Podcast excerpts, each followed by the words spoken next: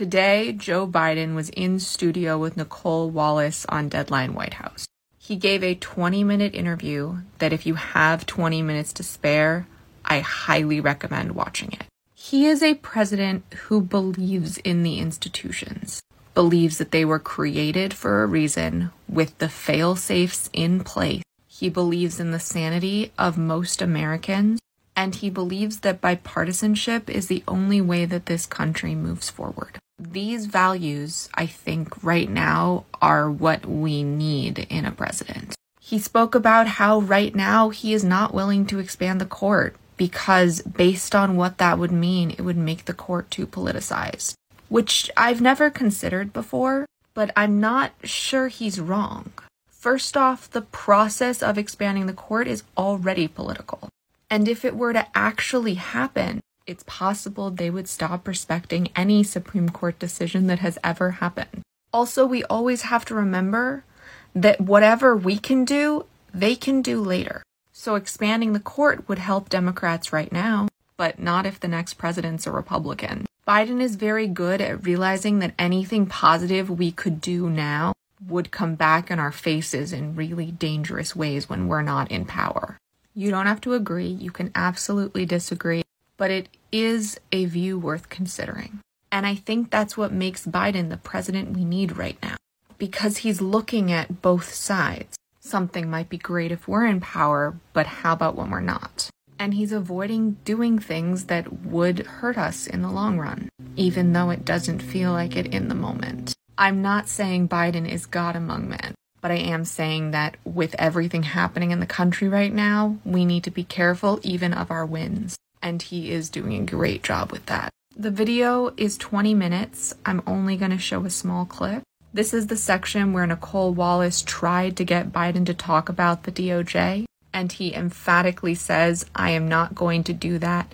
The DOJ is not a political entity and it is not going to start becoming one now. You've awarded medals to Harry Dunn and Officer Fanone and the others.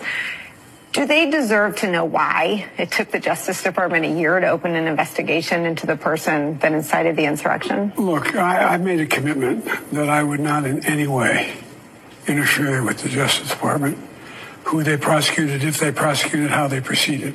I've not spoken once, not one single time with the Attorney General on any specific case, not once. And but I do talk to him about law enforcement and all those other things. But the point is that I, I just think uh, we there's been there's what I mean about interfering in institutions.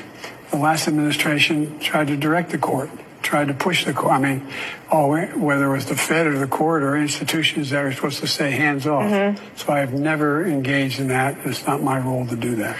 But when you talk about strengthening democracies at home and abroad, do other Democratic leaders want to know why the foot soldiers of the insurrection have been charged and prosecuted, but not the leader?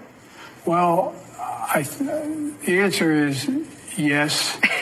and but here's my answer: the court, the, I have faith the Justice Department will move in a direction that is consistent with the law, and so it may take time, but I have faith that they're going to do the right. But I've not spoken about it, and I don't think I should. And I think that again is sort of this reverence for the institutions and the norms. And, and I guess the bet is that the public will see the difference between you and should you run against Donald Trump again. Someone, actually not even just Donald Trump, Ron DeSantis wants to completely direct investigations. I think what Nicole Wallace said at the end of that sums up this interview very well. Biden has a reverence for these institutions and he governs with that reverence always at the forefront of everything he does. Again, you can absolutely see that as a negative. But I fear if we had a president on the left who didn't, I think we'd see a lot of really great short term outcomes that would backfire on us spectacularly in the coming years. So I strongly recommend watching the whole thing. It is only 20 minutes. It is available on YouTube, and even if you speed it up to 1.5 speed, you can still fully understand what he's saying. So that cuts it down to 15 minutes. A lot of memes from it are going around, but the substance isn't. And it was a really strong interview, so I think that was a mistake. I really hope you do go watch the interview. Shortcast Club